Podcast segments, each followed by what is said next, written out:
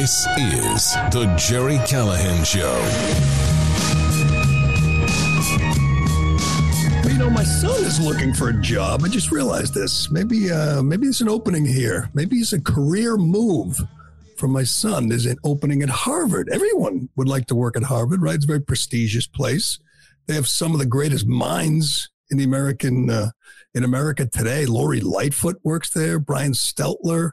Bill de Blasio, and until yesterday or until earlier this week, Cedric Lodge worked at Harvard. He's out.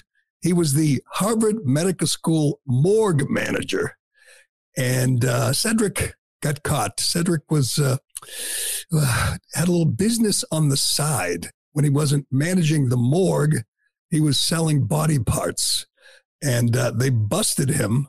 They indicted him and his wife for selling body parts to buyers in Pennsylvania and Massachusetts. The scheme ran from 2018 to 2021, and Cedric made himself some money selling parts of dead people. You asked this question before we started, Ironhead. It's a good one. You think any of the family members are going to find out because they donated their body parts to science? It sounds like a noble thing. I'll donate my body parts to Harvard Medical School. I'm a organ donor. I got it right there on my license. I did it so that, you know, maybe you never know. I could maybe get out of a speeding ticket someday if, a cop said, ooh, this guy's donating body parts. I mean, donating organs. There on the screen, if you're watching along with us, there is Cedric Lodge. And all I'm going to say is it's always the ones you least expect. There he is. He was selling body parts. Who knew? Who could have known? This is amazing. I mean, the reaction, my initial reaction is, how do you get hired when you look like this? Every time I see a person with a face tattoo, and this guy, he's got more than a face tattoo. He's got half his face is completely inked up. He's got horns, I believe. Would those be horns? He's got weird ear holes. I think he probably has one of those deals where they do a procedure on your eyeballs. Did he do this after he got the job, or did he walk into an interview looking like this? I think he walked in looking like that, and they were like, "You're hired." Maybe this is a good look for a morgue manager, but we'll get to the details on Cedric Lodge's criminal scheme. Not only did he and his wife get busted, but some of the buyers got busted as well.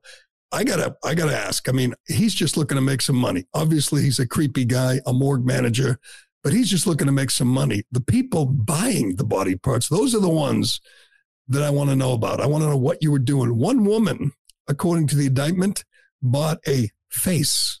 How do you buy a face?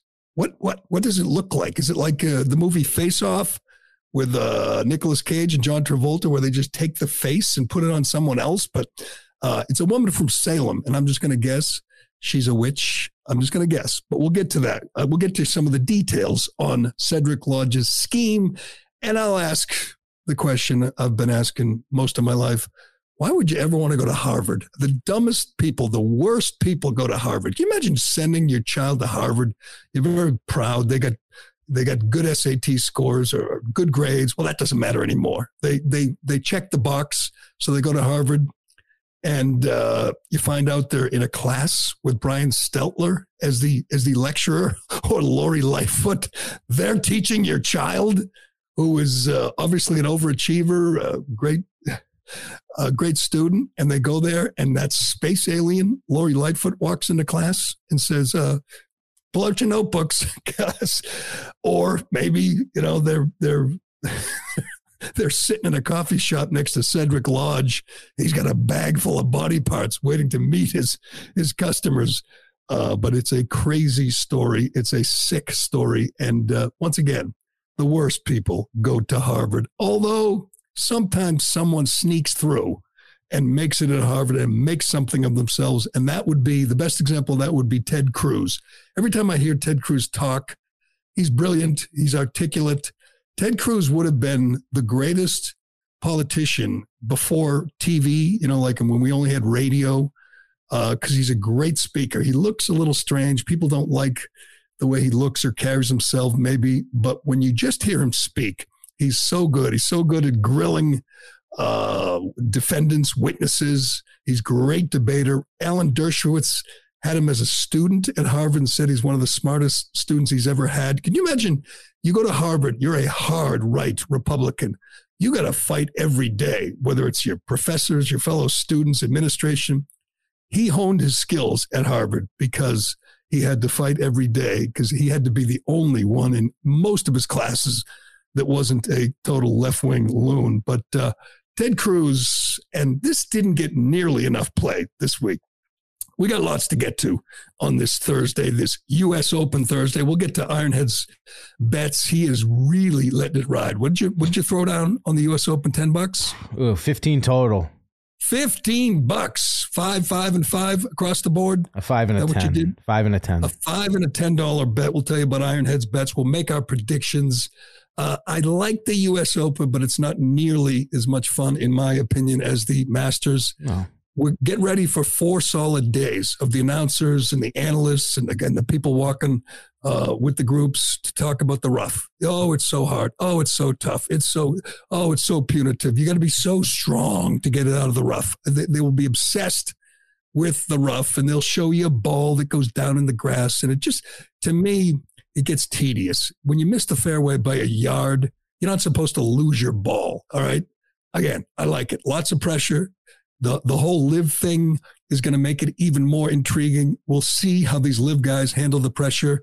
I'll just give you a quick prediction. Brooks Koepka will finish ahead of Rory McIlroy. Rory's under the gun now. He just seems like he's a little embattled, and I'm not sure he's up for a major challenge this week. But Koepka, he's always up for a major challenge. So Koepka will finish ahead of Rory. That's my first prediction, but we'll get to that. We'll tell you what Ironhead is banking on. Daniel Penny was indicted.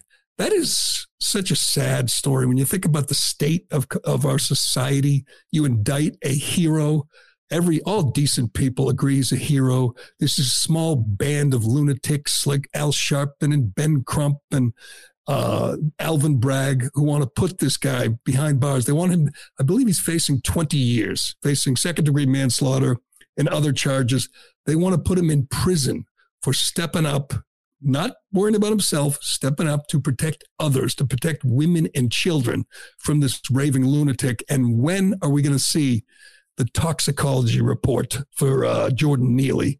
Will we see the manifesto out of Nashville from the trans terrorist? Tranifesto. See I can't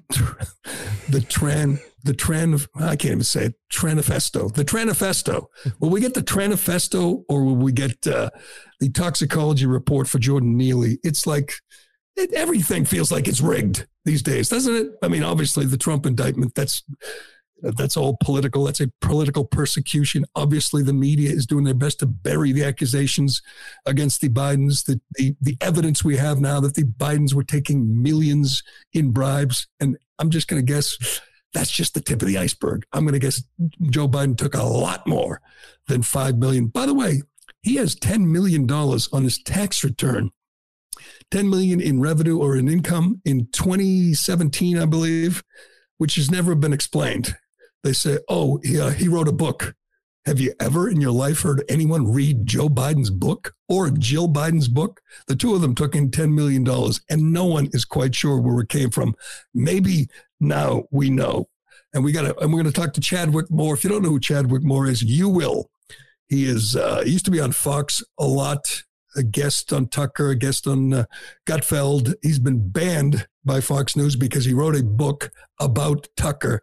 And no one in the history of book writing has anyone had better luck. I mean, sure, he's a good writer. I'm sure he's a great reporter. But boy, what luck. He had the book all done, ready to go. And then Tucker got fired, held up the publishing date, added a chapter or two. And this one is going to be a big, big bestseller. I'm looking forward to reading it. We'll talk to Chadwick. He got to hang with Tucker, like for weeks and weeks in Florida and Maine, hang with his family, friends, talk to other Fox people. This book's going to be big. And Maybe it'll answer the big question of why did Fox News Bud Light itself? Why did they do this? Why did they get rid of their biggest star? Lots of theories. We've talked about them here. Mm-hmm. Maybe Chadwick Moore will enlighten us. But I want to start with Ted Cruz because this, again, didn't get nearly enough play. We know the FBI is a thoroughly corrupt outfit, a thoroughly corrupt wing of the Biden administration. Their job is to protect the Biden family. We know they had evidence of this bribery scheme before the election in 2020. I believe they had it in 2017. They had the story from the informant that said the Ukrainian oligarch paid Joe Biden $5 million, paid Hunter Biden $5 million. The oligarch's name is Mykola Zlochevsky. He was the founder of Burisma, the company, the corrupt natural gas company that hired Hunter Biden for $83,000 a month. He alleges that he has 17 recordings, 15 of conversations with Hunter, 2 with Joe Biden, talking about the deal they made, the pay-to-play scandal. There's more details about this from the Federalist this morning. They have a source. I'm not sure who it is. Somebody, some Republican, maybe Chuck Grassley, maybe Jim Comer, who's giving them details, and it is damning. I should remind you that none of the networks have touched this. The New York Times hasn't written a word about this. The Washington Post had one small story the other day, and they said the evidence is transparently thin against the Bidens. The only reason you can claim that is because the FBI is sitting on the evidence. The FBI would not let Congress see the evidence. They redacted the claim that the guy had audio recordings. So I think there's no more doubt. There's no more discussion here. The FBI is thoroughly corrupt. They are completely 100% in the tank for our corrupt Commander-in-Chief, Joe Biden. It is sad the lengths the FBI is going to protect Joe Biden. It's sad that they've become this political, this dishonest, but they have. I don't know if you know who Deputy Director Paul Abbate. He's the new face of the FBI. Christopher Wray's hiding. Obviously, Christopher Wray's a slime ball, but so is Paul Abbate. He's the deputy director. He went in front of the Senate, and say what you want about the Republicans. They got some guys who are really good at this. They got John Kennedy from Louisiana, who is the best at grilling witnesses. They got Josh Hawley. He's very good, but nobody is in Ted Cruz's league. So he gets Abbate in front of the Senate under oath, and he just rips the flesh from his bones.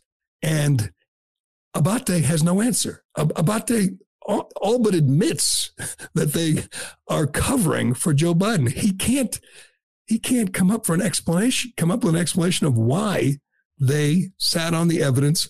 He won't even answer if they have possession of an audio tape. He won't answer. He is flat out protecting the Biden family under oath in front of the world, in front of the Senate, in front of the cameras.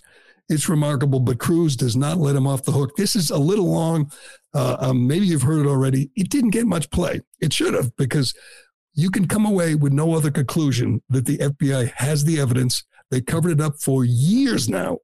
This should have been, by all rights, this should have been front page news before the 2020 election, well before the 2020 election. Maybe there'd be another Democrat in the White House now, because Joe Biden obviously would have been forced out of the race yet again. I believe that would have been the third time he would have pulled out of a presidential campaign in scandal. But this is worse. I mean, the plagiarism scandals and everything else, all the lies he's told over the years. But this is different. This is in the Constitution. This is impeachable. It is bribery. This is a high crime. This is bribery, flat out. $5 million. You fire the prosecutor who's looking into my son's corrupt company. I get that done. the founder of Burisma kicks $5 million to Joe, $5 million to Hunter, and God knows how much else. But when you watch this, when you listen to this, you can't help but think that he's got this info, he's got this evidence, and he's sitting on it. He's hiding it. He's protecting Biden. There's no other explanation for his evasiveness. And he looks so angry. This guy looks like he just wants to sick his agents on Cruz. I wouldn't be surprised if they're going to toss Ted Cruz's D.C. apartment any day now, come up with some phony charge against Ted Cruz, because, boy, did he get under the skin of this smarmy deputy director of the FBI. Let's watch a little bit of Ted Cruz just do his thing. Go ahead. Gentlemen, every day when I'm home in Texas, I hear from Texans who are deeply dismayed about the growing politicization and weaponization of the Department of Justice and the FBI. If you are not, every one of you should be deeply concerned about the damage being done to the integrity of the institutions in which you operate. My office hears regularly from FBI agents and from assistant U.S. attorneys who are likewise concerned about the politicization and weaponization of the Department of Justice and the FBI, and this is profoundly damaging to the rule of law in our nation. Last month, a whistleblower brought to light the existence in the FBI of a report, an FD 1023, in which the informant alleges that President Biden and his family members engaged in a $5 million bribery scheme during his time as vice president. Deputy Director Abbate, is it true that the FBI has a report making those allegations? I'm not going to comment on that, Senator. And why is that?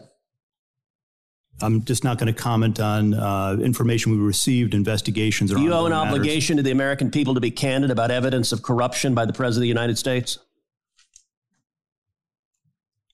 This is an area that I'm not going to get into with you, Senator. Well, I understand you don't want to, and that's why people are mad at the FBI, because you're stonewalling and covering up serious allegations of evidence of corruption from the president. Yesterday, Senator Chuck Grassley stood on the Senate floor and alleged that there are 17 recordings of this informant from Burisma, Ukrainian natural gas company.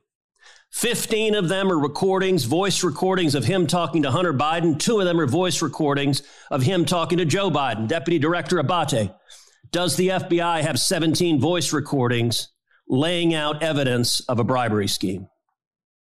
Senator, I would add also that we've worked with the House Oversight Committee. Yeah, this is the Senate. We're the other side of the Capitol. This is the Senate. Do you have those 17 recordings? I'm not going to comment on any investigative matters, Senator. See, that's the problem. The FBI, and I've had this conversation with Chris Wray, too. This is why you are damaging the institution. The American people have a right to know whether there is serious, credible evidence that the President of the United States took a $5 million bribe. And by the way, if it's false, Chairman Durbin just rolled his eyes.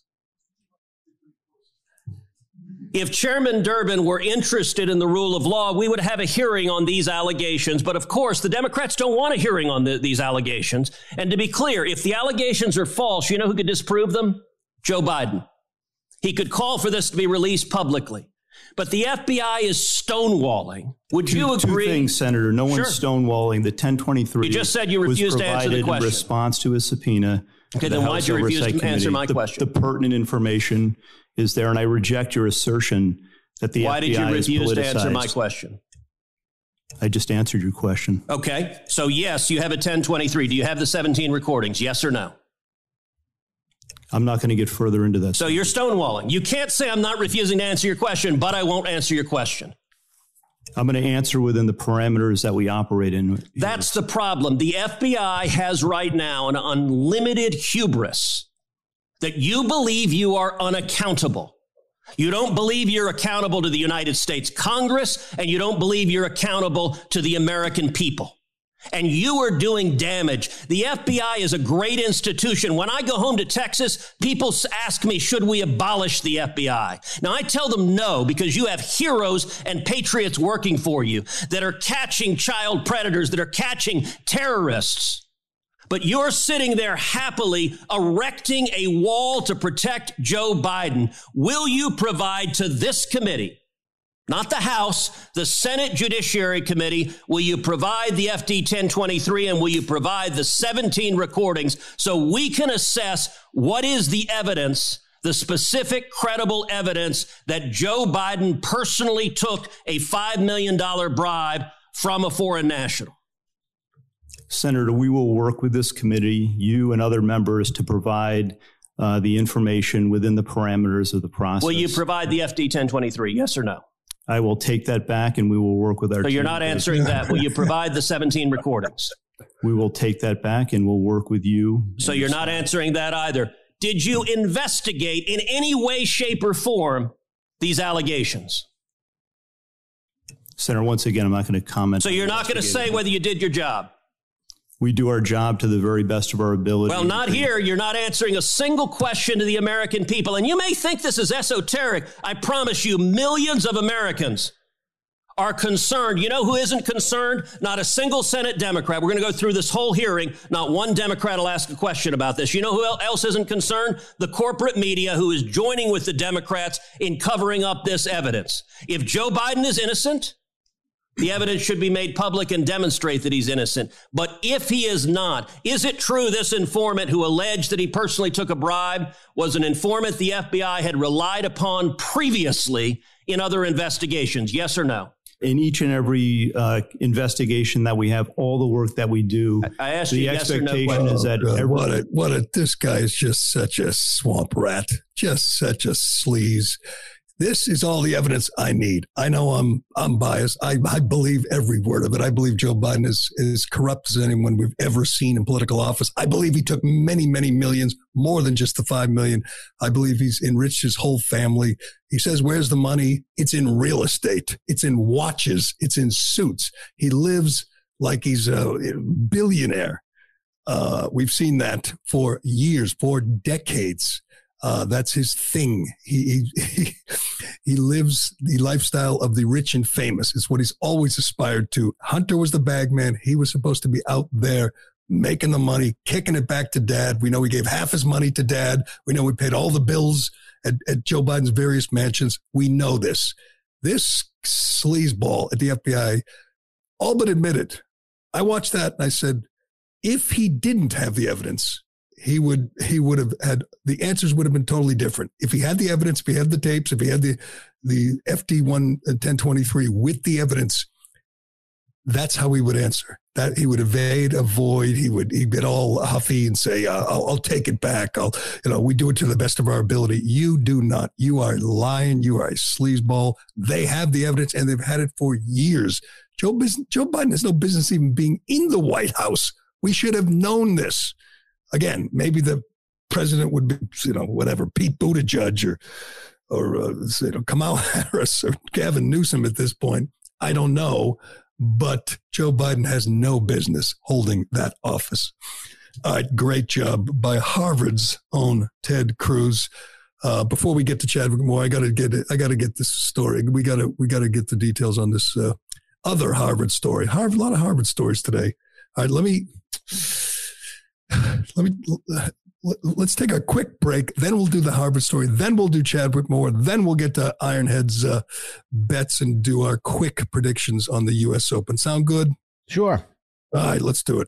All right, let me tell you about Eden Pure Thunderstorm air purifiers. They use proven oxy technology that quickly destroys viruses, odors, mold, and so much more. With over 350,000 already sold, you know it works. Any smell will vanish after just a few seconds with the thunderstorm being on. Odors from litter boxes, trash cans, cigarette smoke, dirty diapers, and much more are no match.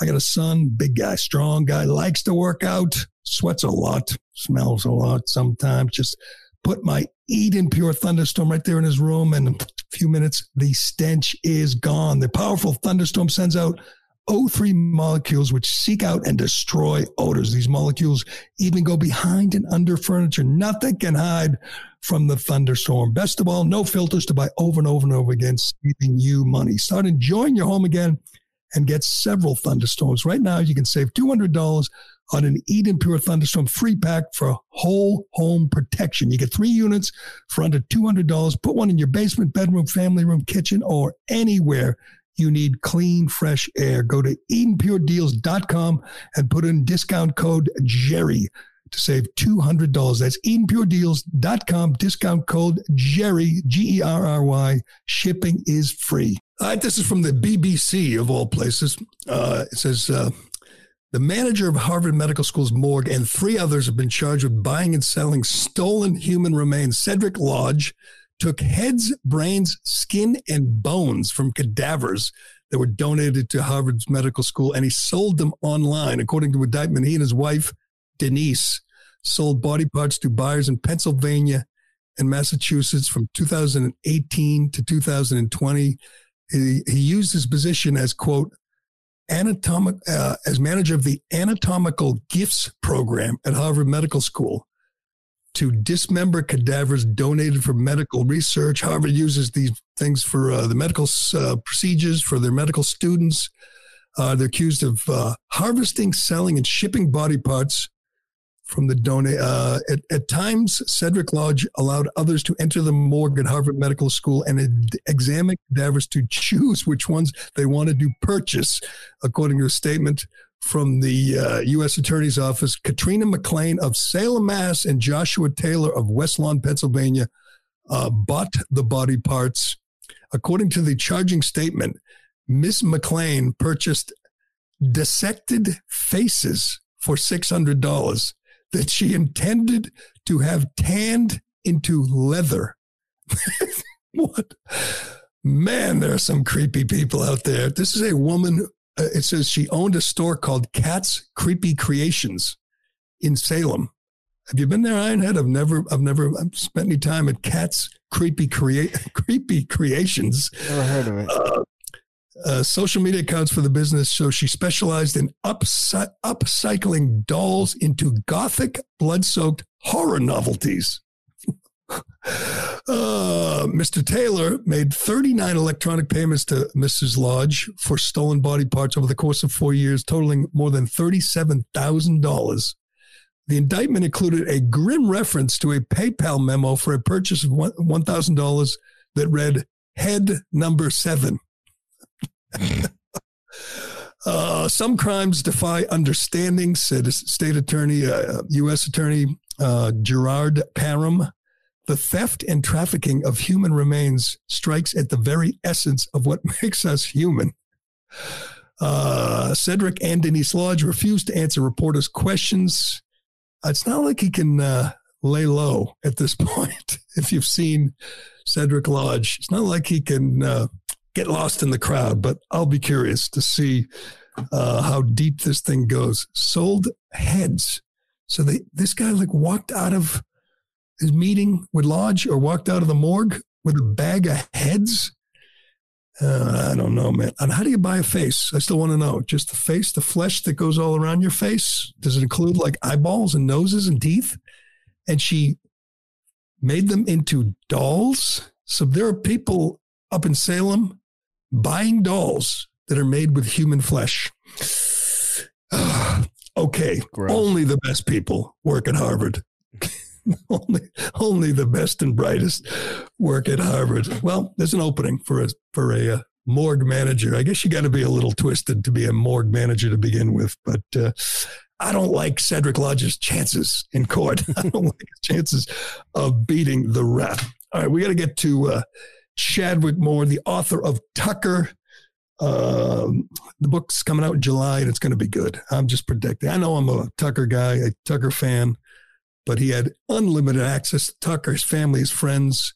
And we'll ask him the big question, why? Why did Fox News do this to themselves? It's still mind-boggling. You look at the ratings. Eric Bolling and Newsmax is beating the 8 o'clock hour, the Tucker's old hour. He's beating. Good for Eric. Congratulations to Newsmax. When you think about it, that would be impossible to imagine when Tucker was getting 3 million. And his audience, I think it was, 5, 6, 10 times the audience of Newsmax or CNN. Now, Newsmax is beating the 8 o'clock hour because people aren't just avoiding Fox. They are turning away with a vengeance, with an attitude, saying, screw them. They were Tucker. Tucker's getting massive numbers on Twitter, and Fox News is struggling. They have been Bud Lighted, and it's all their fault. But we'll get into that with Chadwick Moore, and then we'll get our we'll do our U.S. Open preview before we're done here. Imagine this. It's the dead of night. You're lying in bed. Suddenly you hear something go bump. What's your next move? Well, you reach for the ultimate solution, the new MC-14 T tip-up pistol from EAA Corp and Gerson. This game-changing firearm is perfect with those with limited hand strength, disabilities, or anyone seeking a comfortable and user-friendly alternative. Picture this. The MC-14T features an ingenious tip-up barrel design, making loading and unloading a breeze. Say goodbye to struggles while racking a slide. Just load the tip-up barrel, lock it back down, and you are ready to fire. The MC-14T is chambered in 380 ACP, boasting a 13+1 round capacity.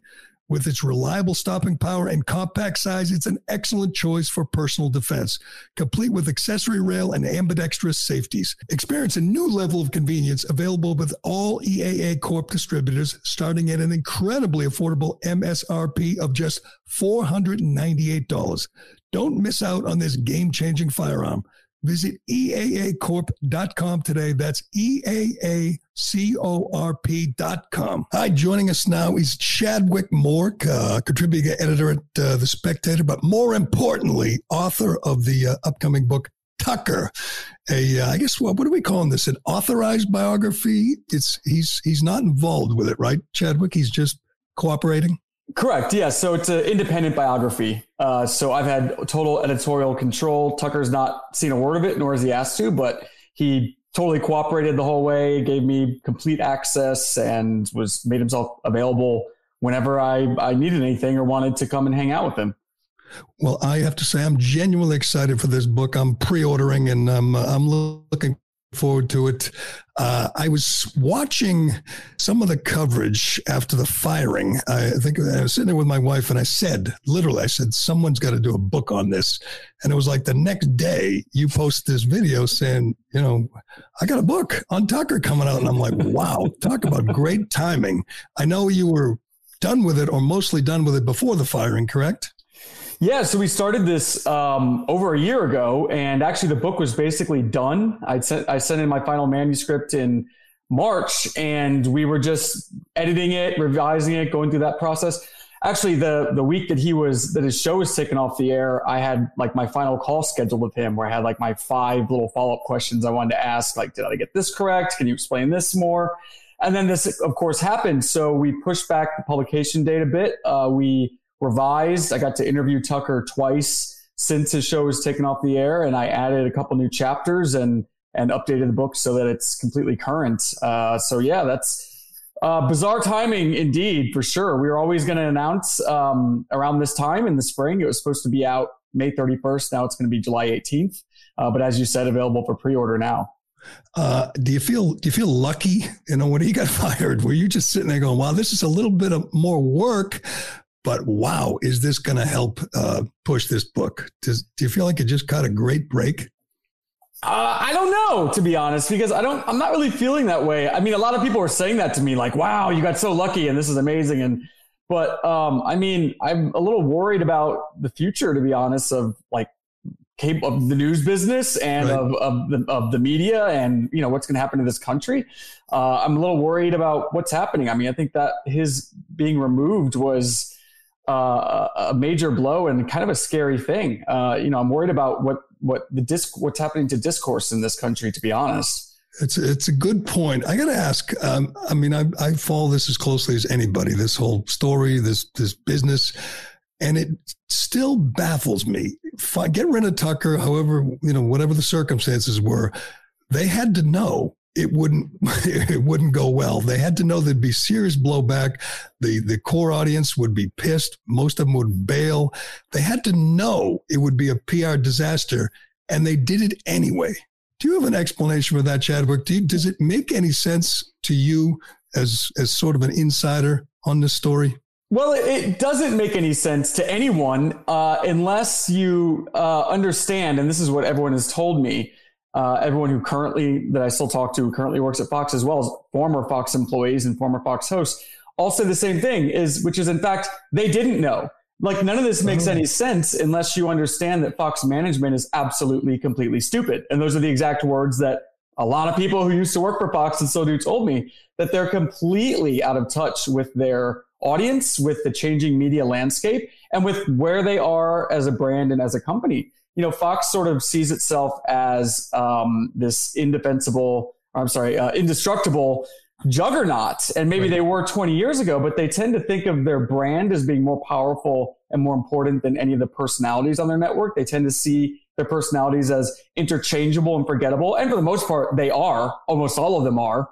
But then along came Tucker Carlson at a time when the media landscape is shifting so quickly and most people are not paying attention to cable. I don't think they understood that he was a brand that was as big, if not bigger than their own, and that he was bringing millions of people to cable who wouldn't normally be there and now have not come back.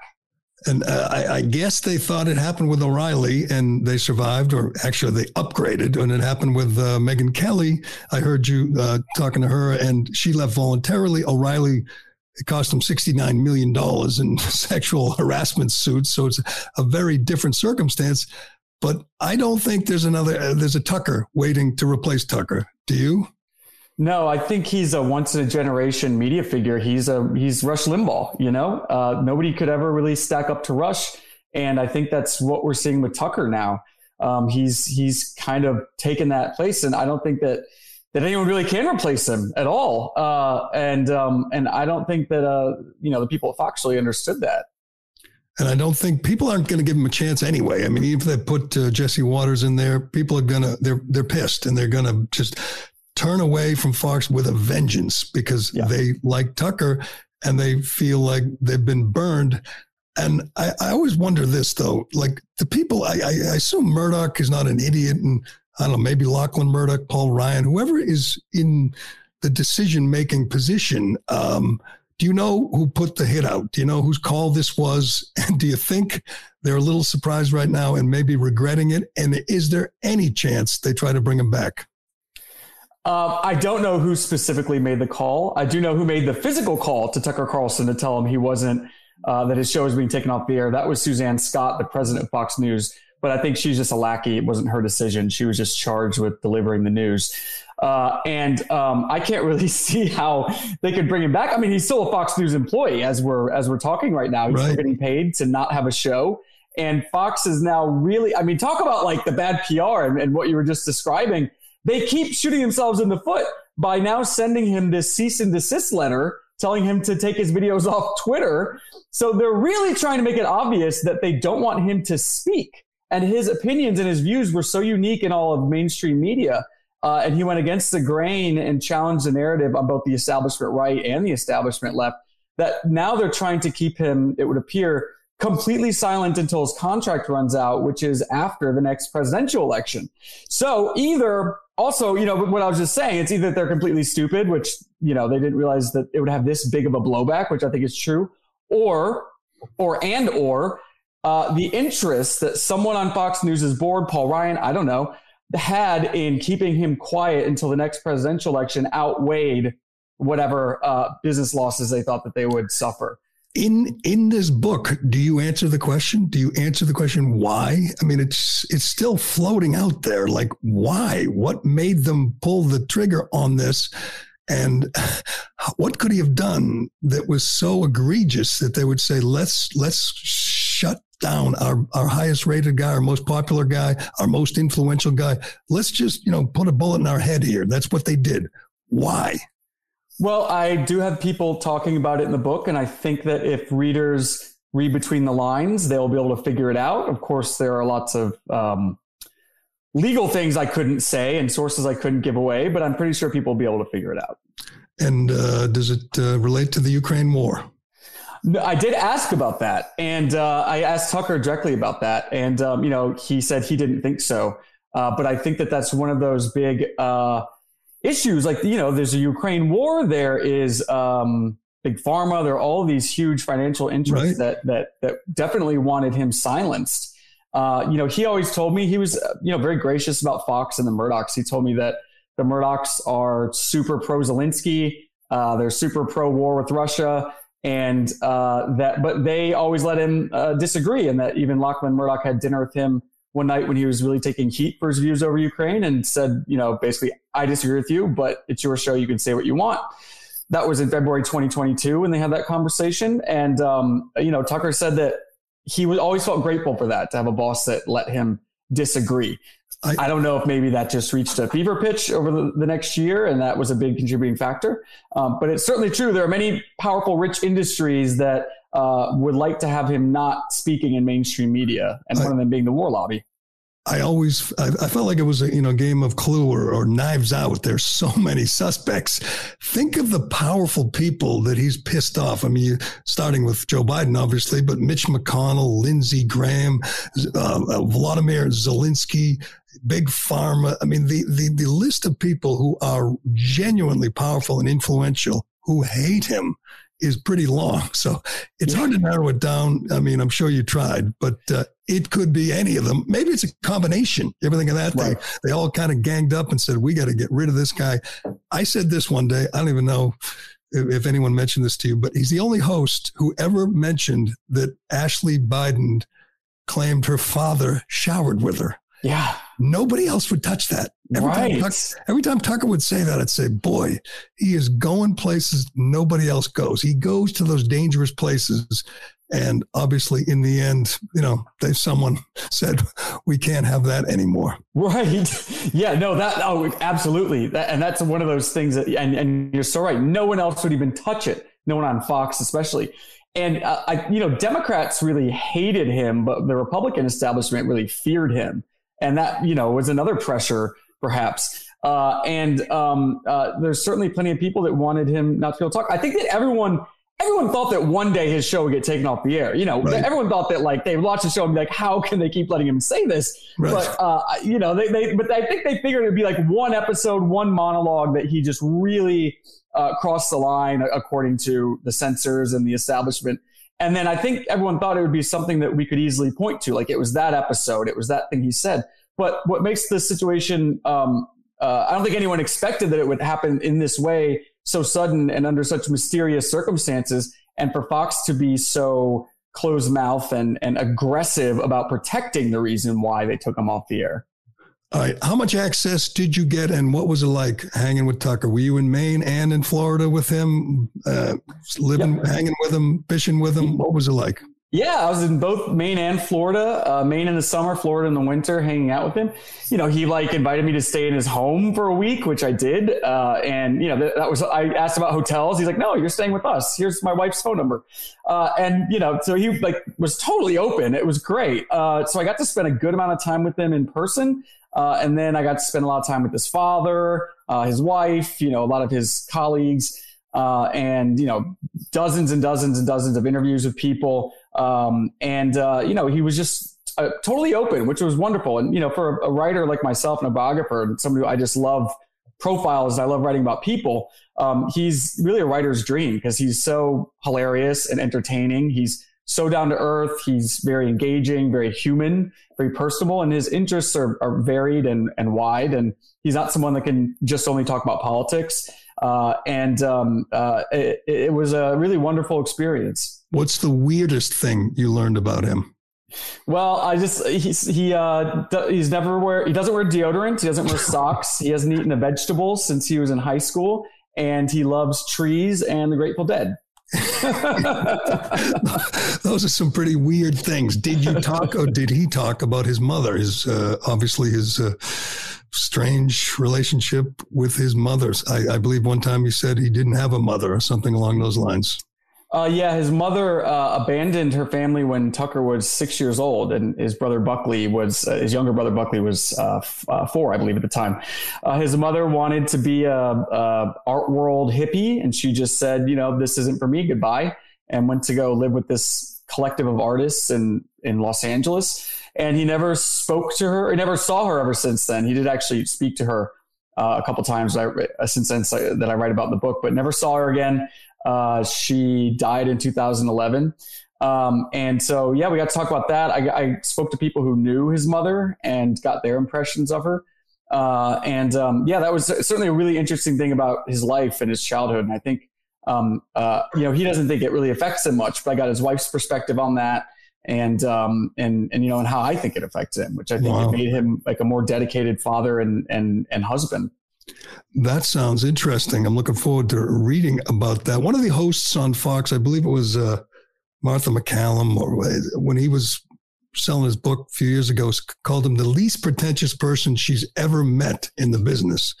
It sounds like the person you hung with. I mean, it just sounds like a normal guy, which people can't believe. Yeah. Tucker, who half the country thinks is evil, that can be just a normal guy with four dogs in his bed who gets up and goes fishing and before, writing his monologue. But that's basically the person you hung with, correct?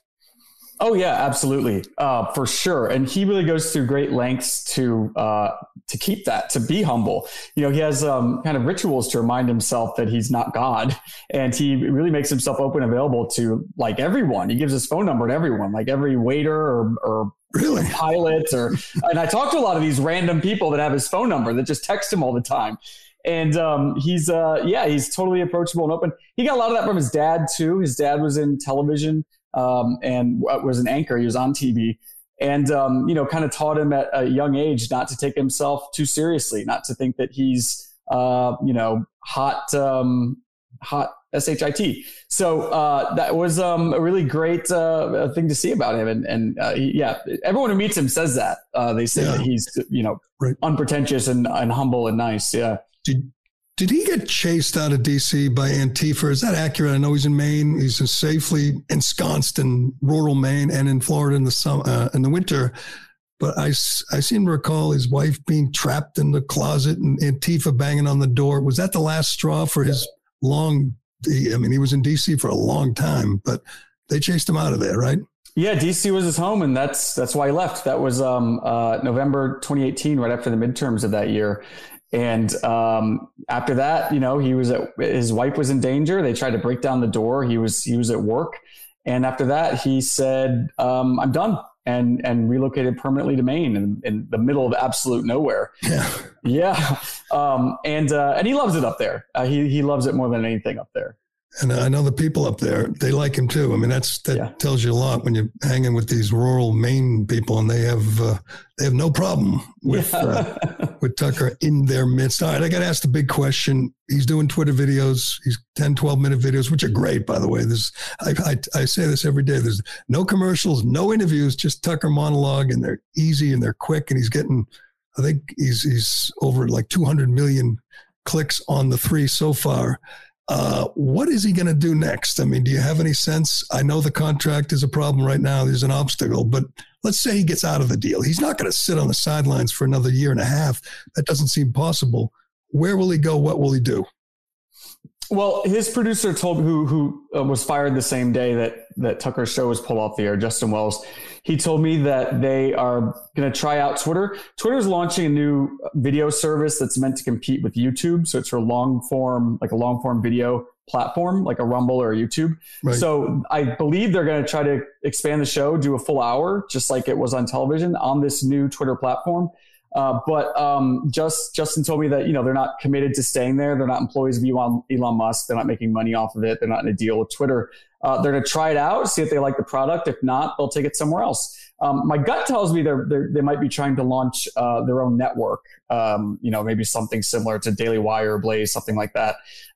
But now they're just, he's obviously embroiled in this contract stuff. That Fox is trying to silence him on. And about that, too. Well, it's so funny if anybody saw that cease and desist letter from Fox that firstly claimed that he was violating his contract by rendering services. And as I just said, he's not being paid to do these or he's not an employee. Right. So I don't think that legally constitutes rendering services. Secondly, Fox lets all of their personalities give their opinions on Twitter, on social media about the news of the day. Is Tucker doing anything different? I don't know. It doesn't seem that way. Thirdly, if Fox were to sue Tucker Carlson over this, I don't think they would want to do that because then they would have to go into discovery about the reason why they took his show off the air. And then that would be public knowledge. And I don't think Fox wants to do that. So I think Tucker, by poking the bear right now, is probably in a safe spot. It's brilliant because, I mean, he was allowed to post on Twitter when he was an employee, on the air. So now they claim he's still under contract, still an employee, and he's not allowed to post on Twitter. Why? And, Sean Hannity and Jesse Waters can post on Twitter. Why can't Tucker? I think he's in a good place. He's teasing people with these short videos. I can't imagine, I assume you agree that he could never just sit out for a year and a half and collect checks, correct? He couldn't do that. No, and he is, even the last time I spoke to him, even right after his show was taken off there, he was in very high spirits, he has very high self-esteem. And, but he was just so frustrated about not being able to work because he just loves to work so much and just needs to get out there. So he's more frustrated, I think, than anything, or at least he was. Now he's able to do some things on Twitter. But I don't think he can't sit by. He's too fired up. And Fox can't ask him to. That's ridiculous. All right, before you go, I got to ask you. You were good on Tucker, and you were good on Gutfeld. You're out. You've been banned. I'm out. I've been banned because I wrote a book about Tucker Carlson, and then when I was pulled off my upcoming appearances on Gutfeld's show, whatever. And then when I tweeted that they were taking me off Fox because I wrote this book, even though Fox management knew about the book, they didn't see it or anything. But Tucker told them, I'm participating in this biography, and they gave him the blessing. When I tweeted about that, Greg Gutfeld blocked me on Twitter. I'm like, okay, big man, Greg. But I think it's safe to say I'll never appear on that network again, which is fine. Like, who cares, to be honest? That is so disappointing. I'm a Gutfeld fan too, and I don't know anything about his personal life, but I like his monologues, and that sounds so petty. How do you think your book tour is going to go? I'm just trying to envision it. Is CNN, MSNBC, ABC, are they going to put you on? I mean, are they going to allow this book to get publicity? How do you think it's going to work, Chadwick, when you hit the road? Yeah, I don't know. I mean, maybe. And I always liked Greg too. I'm not talking junk about anybody who works at Fox because I really liked everyone I worked with there. Like, genuinely liked them, not just on air. I especially liked the behind the camera people, the technicians and the makeup girls and the sound guys, and I really genuinely liked all those people. So that's a little upsetting, but I don't know how it's going to go. I mean, the liberal media would like to pretend that someone like me doesn't exist, but they might have me on if they think it's an opportunity to like take a pot shot at Fox. I don't know, but it will be interesting. I mean, I'll happily go on the liberal networks to talk about what they get wrong about Tucker Carlson and the person that I came to get to know. You know what I can't picture? I'm going to let you go one second here. I can't imagine. I know your story. You're a gay guy in Brooklyn who was disowned by your friends and guys, best friends, because you did a profile that wasn't totally negative about Milo Yiannopoulos. What are they going to say? What are they saying now that you have a whole book about Hitler, about Satan? I mean, they're probably you got any friends left? And if it hits that New York Times bestseller list, it'll be even better. I mean, do you have new friends, or do you got any friends left? Or maybe, I mean, I know. Oh, I've zero people I talked to from pre-2016. Anyone I knew from pre-2016 besides my family doesn't speak to me anymore, and I don't speak to them anymore. But of course, I've many new friends, and life only gets better when you get away from that kind of political philosophy that's just so entrenched in anger and misinformation, really, which is what I found with all my friends on the left, and especially in New York City. Well, this is the best revenge. I'm telling you, my friend, this is going to be big. This is going to be huge. I'm predicting right now. You'll be too big. You won't even talk to Newsmax anymore. You'll be too big for all of us. I'll always talk to Newsmax. Are you out of your mind? Come on. I love the people who work at Newsmax, too. I love all you guys that I work with at Newsmax. Yeah, well, see if they can talk Tucker into coming on over. Once he's out of that contract, he'd fit in nicely. I think he would, too. I agree. And he could do what he wants, say what he wants. It'd be great. But anyway, good luck with the book. I don't think you need it, Chadwick Moore, author of Tucker. Just Tucker. There's Tucker's face on the cover. It's available July 18th. Yep, and available for pre-order now anywhere you get your books or at tuckerthebook.com. Excellent. I'm going to do that right now. Awesome. Chadwick Moore, I appreciate your time, and we'll check in with you, in a month or two. And we will see how it's going. I think it's going to go great. Oh, great. Thank you, man. Thanks. I appreciate it. Appreciate it. As you know, Shea Concrete has a huge selection of precast concrete steps ready to be installed at your home. This is your spring project, people. If you're building a new home or remodeling or replacing an old staircase, Shea has great values on designs that will fit your home. A new staircase can dramatically upgrade the front entrance of your home, giving you much better curb appeal. Make your front steps the talk of the town, and do it now. Do it this spring. No reason not to. You know that removing the stairs is a pain. They're heavy. They're awkward.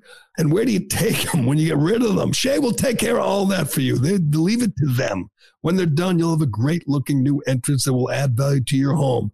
It's more than an upgrade. It's an investment. With one phone call, Shea will deliver a turnkey installation experience. In a few hours, you'll get a brand new front entrance.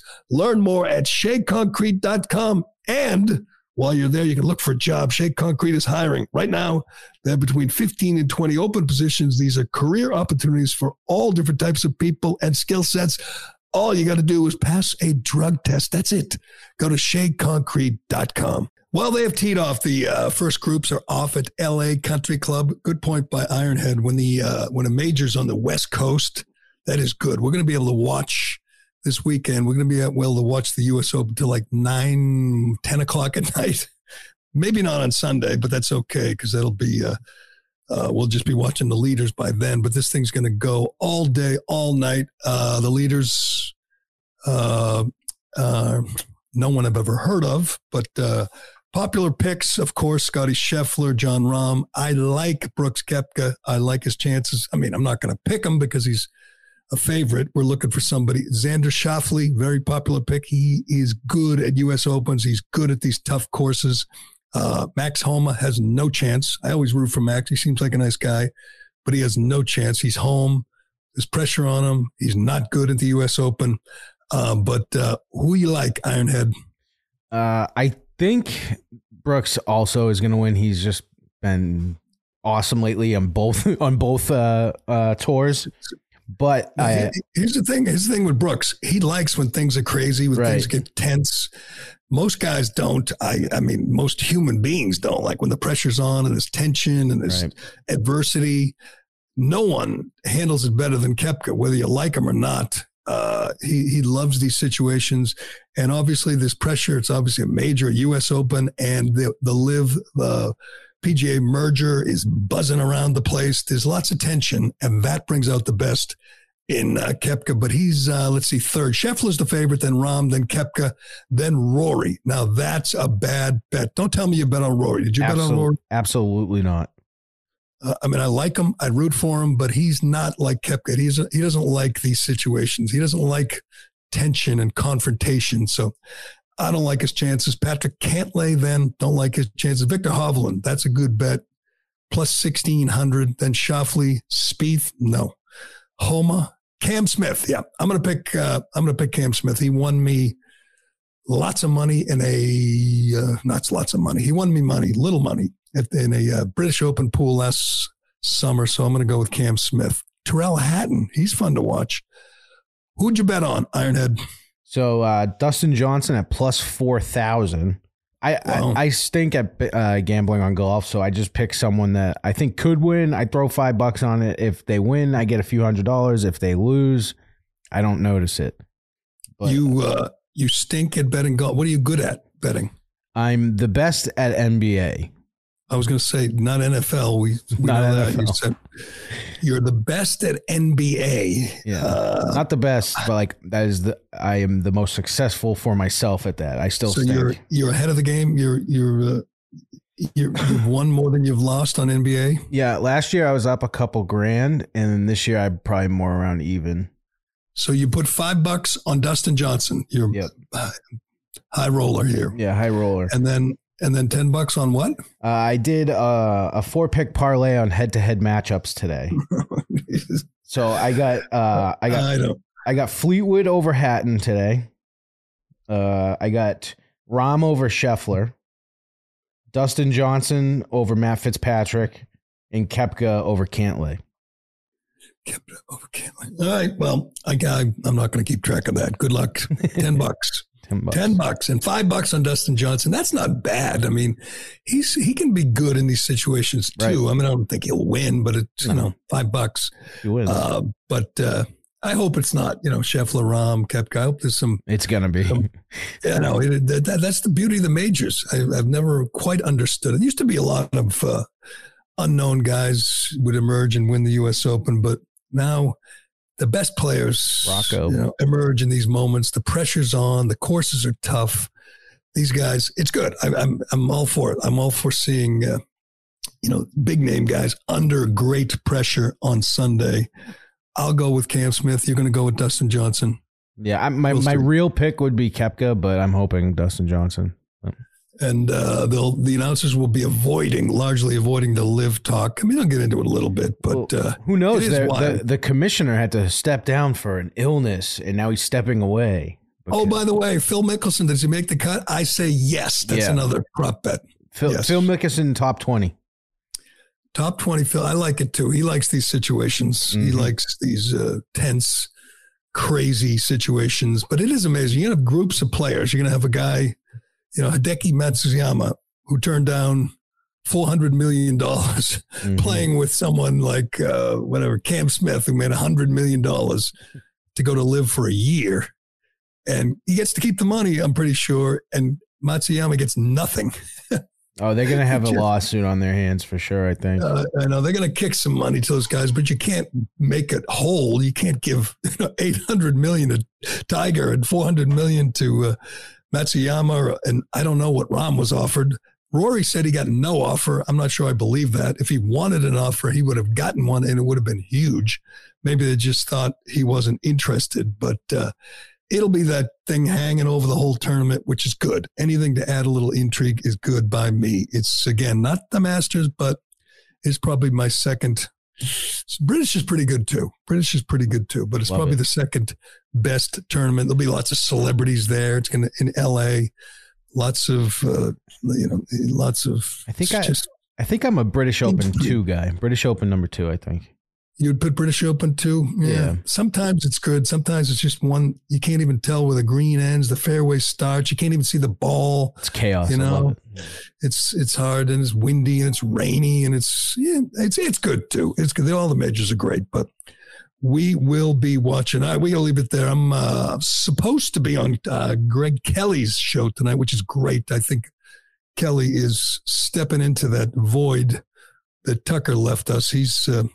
He's really good at what he does, and I'm scheduled to be on. Who knows? Something breaks, they'll bump me maybe, but that's 10 o'clock tonight on Newsmax. Check it out anyway. He's just good. He's funny. He's witty. He's insightful. I like it, but we'll leave it there. Thanks to Chadwick Moore. Get the book wherever you get your books. Just called Tucker. Pre-order it today. I'm going to. But thanks to everyone for listening. Thank you, Ironhead. I'm Jerry Callahan. This is The Callahan Show, and we'll do it again tomorrow. Here tonight, shaking my head and thinking something ain't right. Is it just me? Am I losing my mind? Am I standing on the edge of the end of time? Am I the only one? Tell me. Like the show? Leave a 5-star review on Apple and Spotify.